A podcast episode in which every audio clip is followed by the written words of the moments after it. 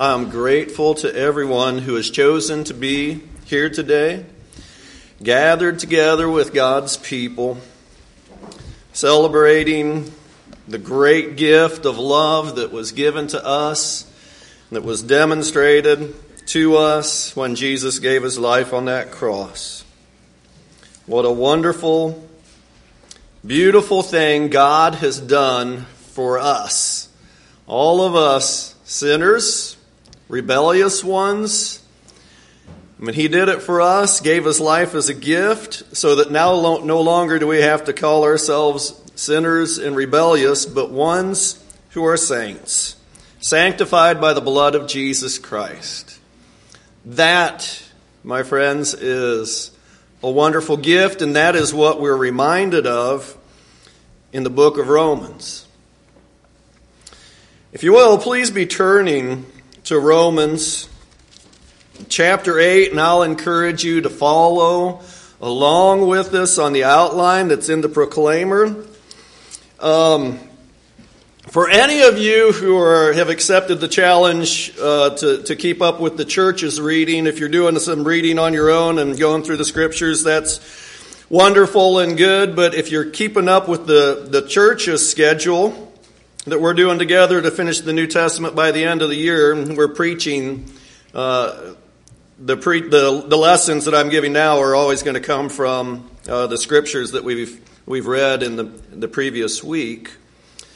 You read this passage from chapter Romans chapter 8, and uh, we're going to be getting to, uh, we're really, this whole thing is building up to we are more than conquerors, as the title of the sermon says, more than conquerors. But I found myself as working on this sermon, building you know, what what builds up to that in Romans. And Romans is a challenging book for those of you who are reading. You're like, it's a it's a challenging one to me. I see one smile at least. You know, it is. It's it's perhaps, and we even discussed this on Friday morning down at Panorama, Panorama Apartments. It, it's perhaps the most challenging book, most uh, the one that's hardest to read in the New Testament.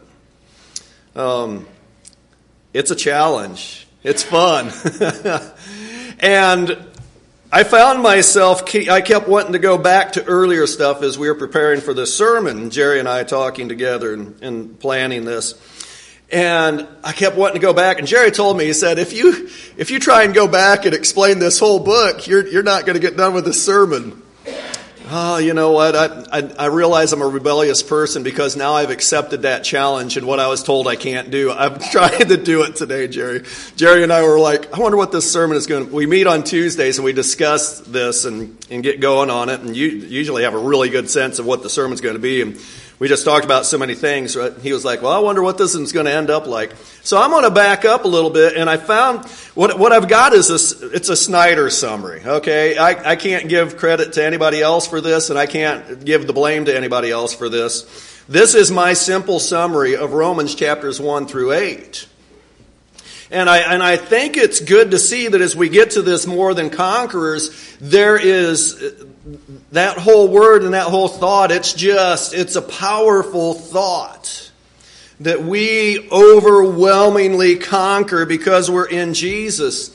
And it's because we're in Jesus. It's not, it's through Him who loved us that we can conquer. It's through Him who loved us that we can be something, be anything. It's only through Christ. And it's not of ourselves because we're just a bunch of dumb sinners rebellious sinners. Romans chapter 5 is very, and I don't even highlight Romans chapter 5, but while we were still sinners, Christ died for us. We get no credit here. But we can be something great and something credible and wonderful for God if we would simply live for Jesus, live according to His Spirit. And I think that's important because the, the thought that's given in the um, the little blurb for this sermon is about, well, who can we, we, we think of others of great faith and we think, well, why am, you know, sometimes we're challenged, why am I not like that? What's different between them and us? And the answer is there's no difference, except for maybe a mindset. And so today the challenge is to have a mindset for us to be determined that we are going to live according to the Spirit that has been given to us.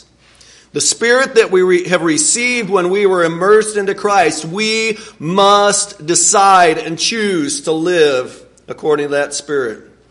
And the word choose was even given today at this table. Jesus made that choice to do something great, and it was a very difficult decision, and it involved suffering. And we must also make a choice. What are we going to do? Are we going to live according to the way the Father has determined that we ought to live, or are we going to do our own thing? So let's consider this. Let's, uh, let's look at Romans and a quick summary of chapters 1 through 8. And I pose it as, as two parts. And it's interwoven in a lot of ways, back and forth between the bad news and the good news. And the bad news is, is that the wrath of God is revealed against all sinners. So it's very much a, a, a, book that's written addressing sinfulness. And it's very specific in a bunch of sins. Sinfulness, it's a bad thing because when we become a sinner, when we turn away from God, His wrath is going to be upon us. The wrath of God is revealed against all sinners. So, point number one some turn from God to be depraved sinners to, excuse me, some turn from God to become depraved sinners. Uh, you know, just, these are professional sinners. these are the very bad folks. This is addressed in chapter 1, the latter part of chapter 1, verses 19 through 32. It talks about how bad sin can get. And I want to highlight verses 28 through uh, 32. Romans 1, 28 th- through 32. And just as they did not see fit to acknowledge God any longer, even though they should, they did know God, and that was pointed out earlier in this book, this verse.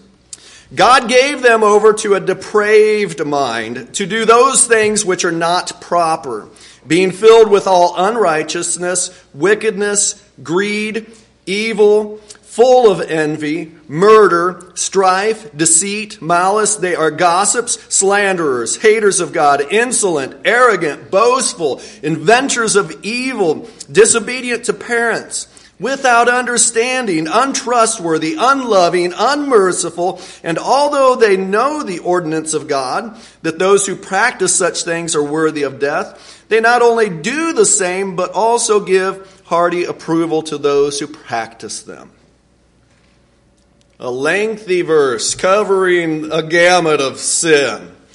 And that is what people without God who have turned away from God, they just become fully sinful. So some turn from God to become depraved. Every form of depravity, sinful. And when they turn when when they do that, then they know that the the result of that sin should be death. They are worthy of death. So that's, uh, you know, and as we, as we think about people who believe in God and those who don't believe in God, those who try to follow in some form or fashion the ways of God and those who just turn away from it, there's a tendency for the folks who believe in God then to look at the others and say, look at them. And we see that here as we turn to chapter 2. I'll read chapter 2, verse number 1. It says, Therefore, you have no excuse, everyone who passes judgment, for in that which you judge another, you condemn yourself. For you who judge practice the same things. So here we come to the idea of hypocrisy. We've got those who are very sinful, and then you got those who uh, have sore, some form of religion, but they're looking at the others and, and looking down upon them and seeing their sinfulness and saying, how, look how bad they are. So here is a second category, another group that's, that has bad news upon them. So, and it says, even in the outline, even those who knew better or know better, they do some of the same things. So this is, we kind of get into the idea of, you know, back at the time this was written, you know, the Jews, they should have known better, but yet they were looking at the Gentiles saying, look how bad they are. Well, it, that same thought applies to us. But even those who know better, even those who had the law, or even those of us now who have Christ, we are still sinful. We were at some point in time very sinful. Romans chapter 3, verse 23 is the verse that I want to read to highlight kind of this section. And again, I'm, you know, as I'm up here saying this and I'm talking about the outline I have before you, it's, um, it's simplified, probably over, overly simplified, but here's the point. All have sinned and fall short of the glory of God. All have sinned. The Gentiles, they were they became very depraved, following their own ways, even though some of them might have known some of the good things and done some of the right things for God because God showed them that. Um, but also the Jews, they have gone their own way. They have sinned. They have fallen short of the glory of God. They deserve death. So even those who, so you just, it, it's bad news. Bad news for everybody. It's bad news for the Jews, bad news for the Gentiles. And I think when we get to this next section, as you look on the outline, even Christians do things they do not want to do. So even Christians still sin. And I use the entire section for chapter 6, um, verse number 1 all the way to chapter 7, verse number 24. And it's this, it becomes more pointed towards the Christians in this section, in my opinion, here. Um, look at chapter 7, verse number um, 14. And somewhere in there, your Bible might have some kind of a heading. Mine has a heading that says the conflict of two natures. And I'll, I'll start in verse number 14. It says, for, that I, for we know that the law is spiritual, but I am of flesh, sold into bondage to sin. For what I am doing, I do not understand. For I am not practicing what I would like to do, but I am doing the very thing I hate. But if I do the very thing I do not want to do, I agree with the law, confessing that the law is good. So now no longer am I the one who one doing it, but sin which dwells in me. For I know that nothing good dwells in me, that is, in my flesh. For the willing is present in me, but the doing of the good is not.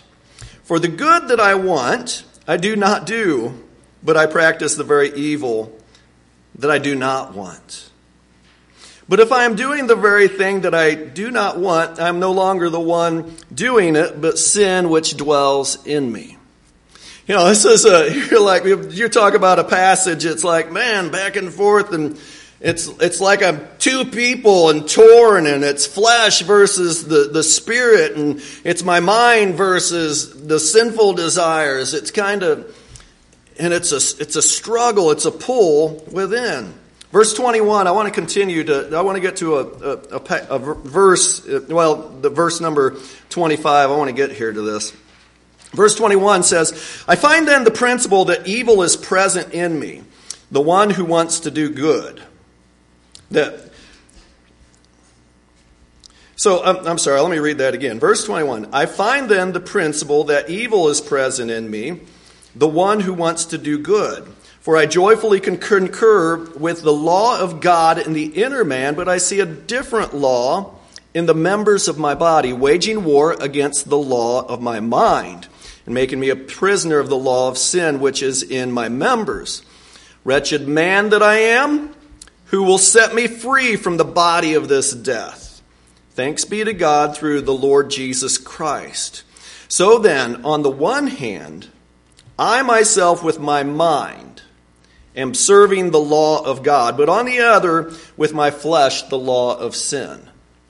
And this idea that he says, you know, even, even now, and, and Paul is writing the present tense, and some say he's just using the present tense to make an emphasis. And it's a difficult passage that we've got here before us because Romans is difficult, okay? But this phrase caught my attention in, at the end of verse 25. He says, So then, on the one hand, I myself, with my mind, am serving the law of God. He says that in the present tense also, and he gives thanks in Jesus Christ in that same phrase. He's attributing to Jesus this ability that in his mind he is serving the law of God. But on the other hand, with my flesh, the law of sin. So he's acknowledging, yes, sometimes I do sin, but in my mind I am serving Christ, and he is going to give himself fully devoted to that. If you flash back to Romans chapter 1 and verse number 9, to me, this is an important theological point, kind of, uh, it fixes in my mind what he's talking about. And the struggle that we, even as Christians, face is a struggle that, that Paul faced. He says in verse number 9, For God, whom I serve in my spirit, in the preaching of the gospel and the good news of his Son, you know, is my witness he uses this language as he's introducing himself. He's even, even in verse number nine, he's kind of setting up the whole theme to this book is that, yeah, sometimes we fail and we do things according to the flesh. Sometimes we give in to temptation. Sometimes we sin. But our mind is given over to serving Jesus Christ. There's always going to be this constant pulse within us that says, "Oh, you know, you don't you don't have to do the right thing here. You can you can sin on this occasion. It won't hurt anybody anything." There's always going to be that constant pull, but we have to decide in our minds. And this goes back to the main point of the sermon is what are we going to, to give ourselves to? What kind of mindset are we going to have? Are we going to give in to the flesh and the lust of the flesh? Give in to hate and the desire to gossip, the, the desire to do anything in that full list, to have envy, to invent evil, to have misunderstanding, to be unmerciful. Chapter 1 had that full list of sins, and we are prone to some of those things. Are we going to give in to those things? Are we going to have the mindset and choose, just as Jesus chose the cross, that we are going to choose to do the things of the Spirit, to serve the Spirit, to serve God? Are we going to follow the mind or follow the flesh and do what our body wants to do, the natural things, what we want to do? Which will it be? All right, so the review of the bad news. It's basically everybody has sinned. It's some people completely just turn away from God, become very sinful. Um, even those who claim to follow God, they have a tendency to do the very same things and become hypocritical and you know and just look at others and say how sinful they are. But even Christians, we realize that we struggle with the flesh. And sins come to us, and we are tempted in diverse ways. So that's, that's the bad news, is that we all do sin. And the wrath of God then is due us. We all deserve death. That's a summary of chapters, much of what is in chapters 1 through 8. But then the good news.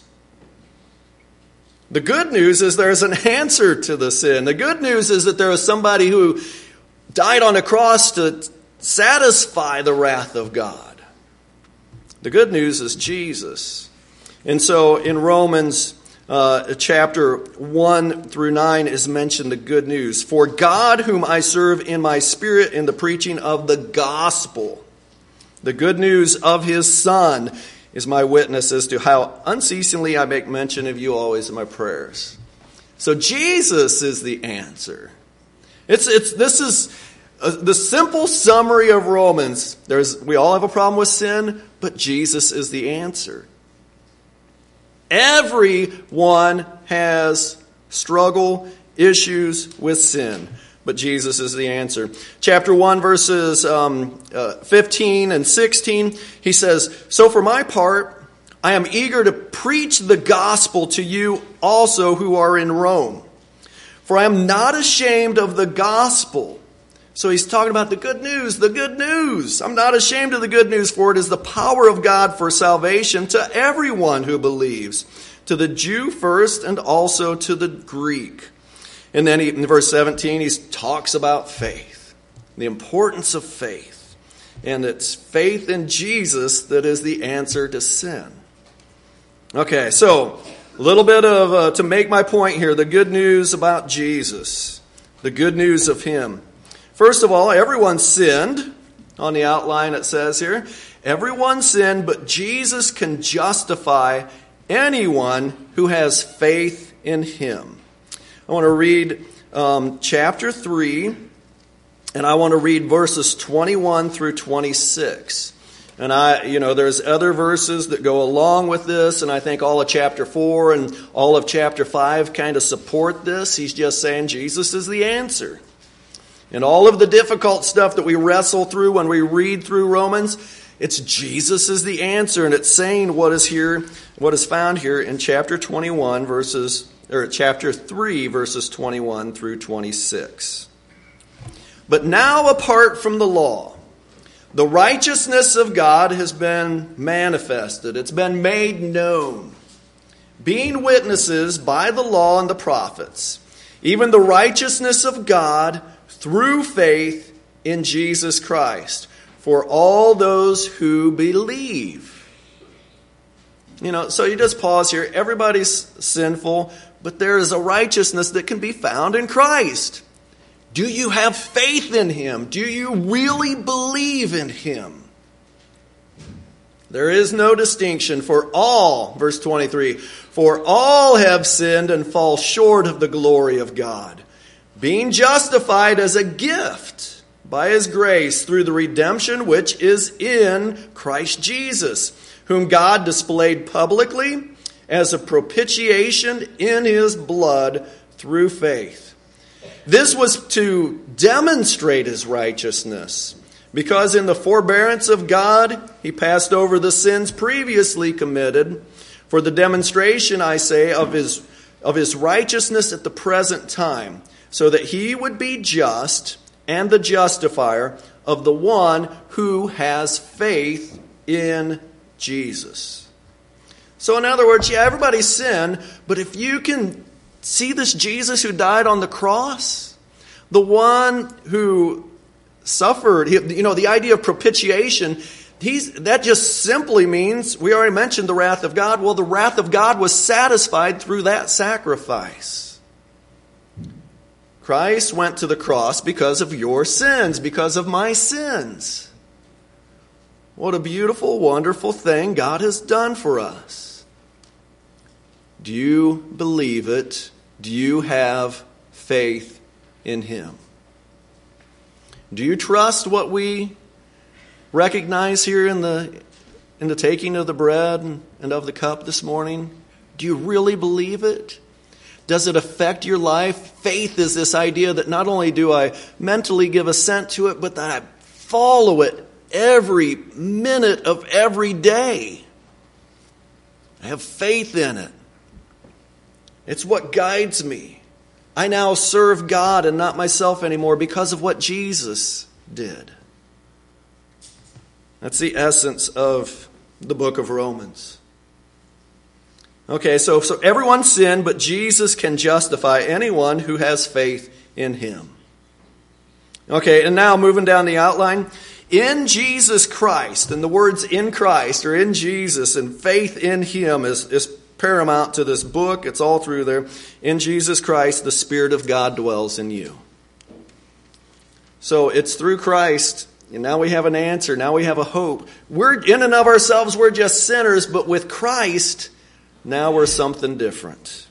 And go to uh, go here to to um, as you start looking through chapter seven um, and into eight it's this beautiful, well, the end of chapter 7 that we already started looking at, 20, verse 25. Who's going to save me from this wretched body, this body of death? Thanks be to God through Jesus Christ. It's Him who saves it. You can't save yourself. It's Him. We rely upon Him.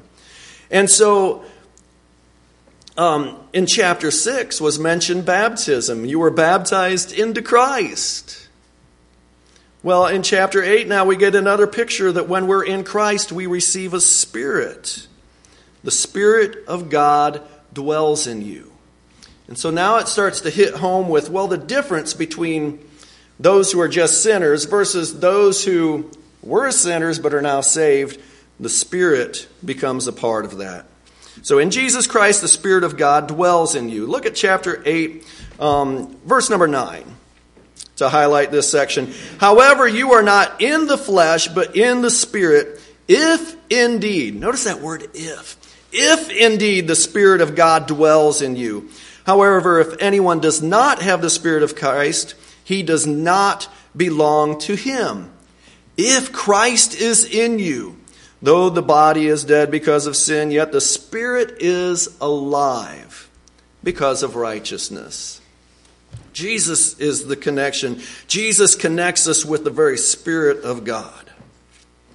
So, under this idea of the Spirit of God dwelling in you, I've got five points here. Five points. If you live according to the Spirit, and that is the language of verse uh, number 13. Look at verse number 13. So, um, and I'll read 12 with it to make sense of it. So then, brethren, we are not under obligation, we are under obligation not to the flesh to live according to the flesh. For if you are living according to the flesh, you must die. If you're still sinful, you must die. But if by the Spirit you are putting to death the deeds of the body, you will live. So here's the choice. Here's the if. We talked about believing in Jesus. Well, if you believe in Jesus, if you have faith in Him, you also have faith that when you're immersed into Christ, that you receive the Spirit. It is now dwelling in you, and you have a choice to live by it or not. For if you're living according to the flesh still, and we all know what that means because there are times that we choose. I know there are times that I choose that I, I'm just doing to do what I want. I know what God says, but I'd rather do this right now. And that is an awful thing. And that's what Paul talked about in chapter 7. And I, as soon as I do that, I'm like, I hate that. Why did I do that? Do the very things I don't want to do. It's awful. But I've got to choose to live by the Spirit. And if I live according to that Spirit, then you are, point number one, you are putting to death the deeds of the flesh or the deeds of the body. This is our lifelong goal is to continue putting the deeds of the body to death. And to think of it another way, I, I, think of it as we are sinning less and less as we go through life, as we grow and mature in Christ. And the passage that I have here, and the only passage outside of the book of Romans that I want to turn to is 2 Corinthians chapter 3, verses 17 and 18. And I think this kind, it's the same thought, it's the same language that's used in Romans. It says, Now the Lord is the Spirit, and where the Spirit of the Lord is, there is liberty, freedom. But we all, with unveiled face, beholding as in a mirror the glory of the Lord, are being transformed into his into the same image from glory to glory, um, from the Lord the Spirit. So here we are, we can see Jesus. We know Jesus. We look at him. We talk about him. We preach about him. We discuss him and we know who Jesus is. And God's work in our lives is not for us to continue in sin, but to look at Jesus. And as we go through this life, we are becoming more and more like Jesus, being transformed into his image. We are looking like him more and more all the time. And that we all should say, we should be able to look at our lives and say, you know what, I know I still mess up at times, but praise be to God. I am looking more and more like Jesus. I look back at myself, look at what I was when I was 20, look at what I was and how I thought and the way I lived and how I looked at other people when I was 30. And here I, and even back when I was 40, man, I was still so immature in other, this way or that way, but now I'm 48. And now I'm, I'm more, and I'm more and more like Jesus. And I want to be more and more like Jesus. I want to be transformed into his image, his likeness. I'm never going to be Jesus, but someday I'll, scripture says I'll be made like him. On that final day, I'll be made like him.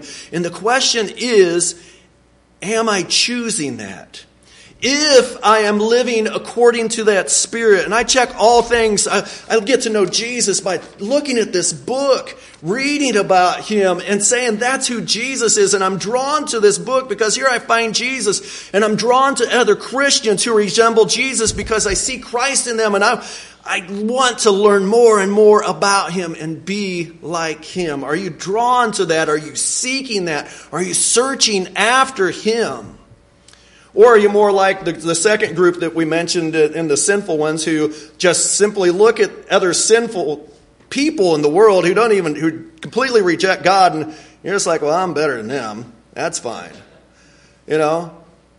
We're satisfied, we become satisfied with that? Well, they're surely going to hell and I'm not that bad, so I'm probably, that's what the world does. Are you a good person? Well, I'm a good person, so I'm probably going to go to heaven. How do you know you're a good person? Well, um, Hitler was worse than me, so he's going to go to hell, but I'm better than him, so I'm going to be saved.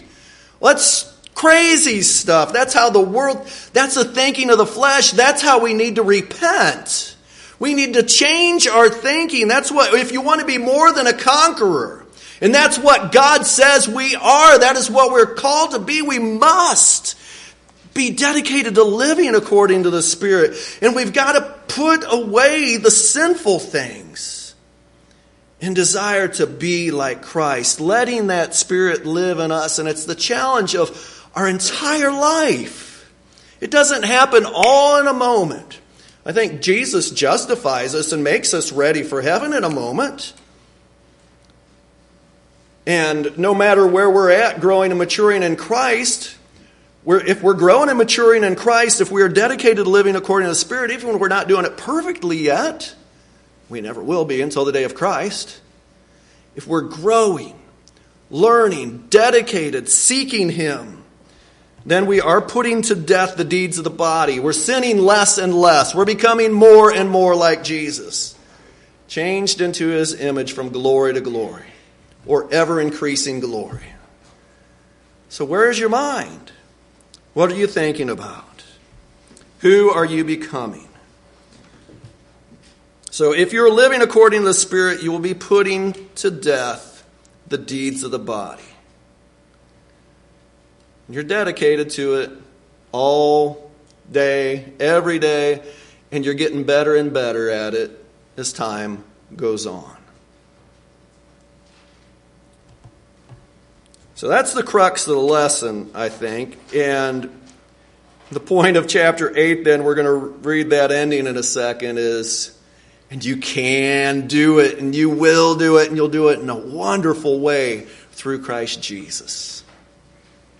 All right, so the other points uh, in the Spirit, if you, if, and notice I capitalized the word if in here, if, and that's just the word from Scripture. I didn't choose that word, it's in Scripture in chapter 8 several times.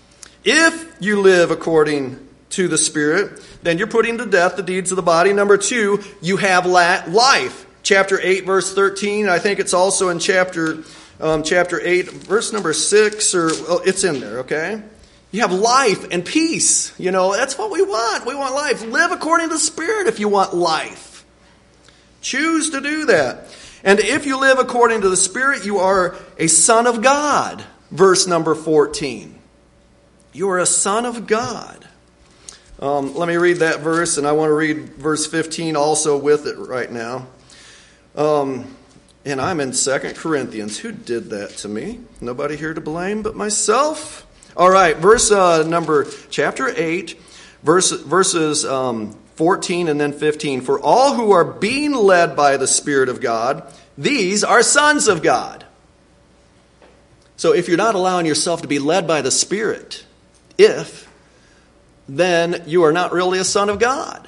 You're not living like a son of God right now, but start living like it, and you'll be a son of God instantly if you've already been immersed into Him. Verse 15 For you have not received a spirit of slavery leading again to fear, but you have received a spirit of adoption as sons, by which we cry out, Abba, Father.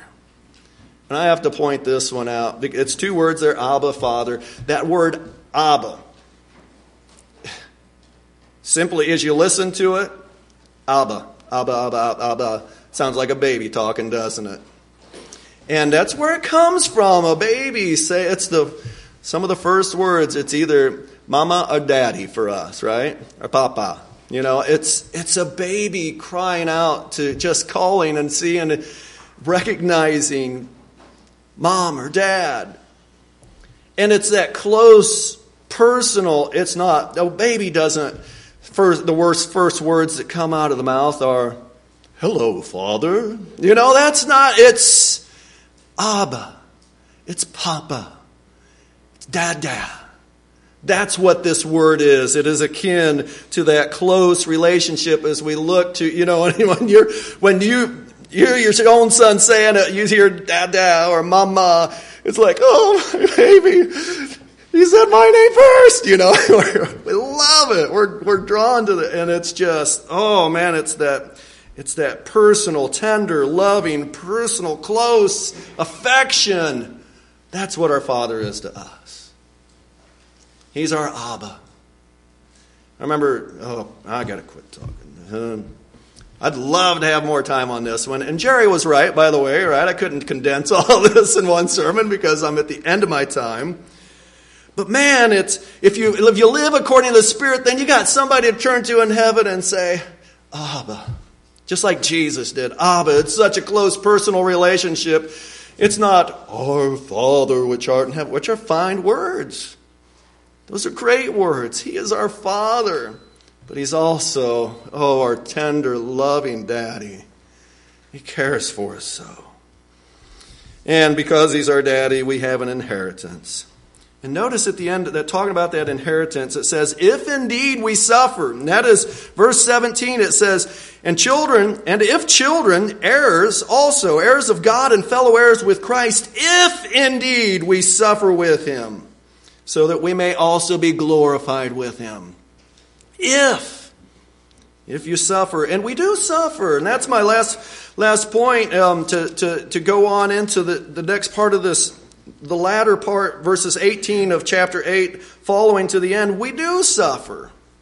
And you can see on the outline there, it says, we suffer the corruption of sin. Everything in this world that's bad, it's the result of sin. God didn't make it bad, it's because of sinfulness. We suffer the corruption of sin. Chapter 8, verses 18 through 25. We suffer weaknesses. You know, failings and just we know who we're not supposed to be and what we need to be, but Weaknesses, chapter 8, verse 26. We, we suffer from having accusers and enemies. The Satan is, Satan is the greatest one of all. Satan means adversary. He's the accuser. Chapter 8, verses 33 and 35 kind of reference enemies and persecution and accusations. And we're going to read all that in just a second. And we also suffer physical and emotional troubles. And by the way, that having enemies, Christians, man, if we're spreading the gospel because we're following Jesus and doing what Jesus did, we're going to have enemies. We're going to be persecuted. And then physical and emotional troubles. We deal with them all the day long, won't we? And those are referenced particularly in chapter 8, verse 35. And last week we talked about the storms of life, and we acknowledge that how difficult life can be sometimes, and we give up hope. But now we get this message, but in all these things, we're more than conquerors through him who loved us. And so I'm going to read the, I'm going to end with the reading of verses 31 through 39. But right now, I just want to challenge you as you hear these words is to consider what sins believers out here, I want, if you're a Christian, if you claim to have life in Him, if you want to go to heaven and have that inheritance, then consider this. What sins need put to death as you choose to live according to the Spirit you received when you were baptized into Christ. So, we can't live according to sinful, the sinful ways of the world. If we do, we lose our inheritance. We lose Christ, and the Spirit of God is not in us. But if you have that Spirit, put to death the sins that, that are part of the body. And if you're not a Christian, I want to I want to ask you to consider gaining life and gaining a dear, loved, wonderful Father in heaven through believing and obeying Jesus Christ. Become more than a conqueror through him who loved you. And here is the reading of Romans chapter 8, verses 31 through 39. And I just implore you to choose to live according to the Spirit so that you can be like great men and women of faith all through history and is recorded here in the Scripture. You can be that. That's what God wants in you and actually demands to be through you. What then shall we say to these things? If God is for us, who can be against us? He who did not spare his own son, but delivered him over for us all, how will he not also with him freely give us all things? Who will bring a charge against God's elect? God is the one who justifies. Who is the one who condemns? Jesus, Christ Jesus is the one who died. Yes, rather, who was raised, who is at the right of God, right hand of God, who also intercedes for us. Who will separate us from the love of Christ? Will tribulation or distress or persecution or famine or nakedness or peril or sword? Just as it is written, For your sake we are being put to death all the day long. For we are considered as sheep to be slaughtered. But in all these things, we overwhelmingly conquer through him who loved us. For I am convinced that neither death, nor life, nor angels, nor principalities, nor things present, nor things to come, nor powers, nor height, nor depth, nor any other created thing will be able to separate us from the love of God which is in Christ Jesus our Lord. Be more than a conqueror. Overcome all these things. Overcome sin, overcome any trials and difficulties of life through Jesus Christ. If you need Him or you need to respond in any way, please come today as we stand together and sing. When my Savior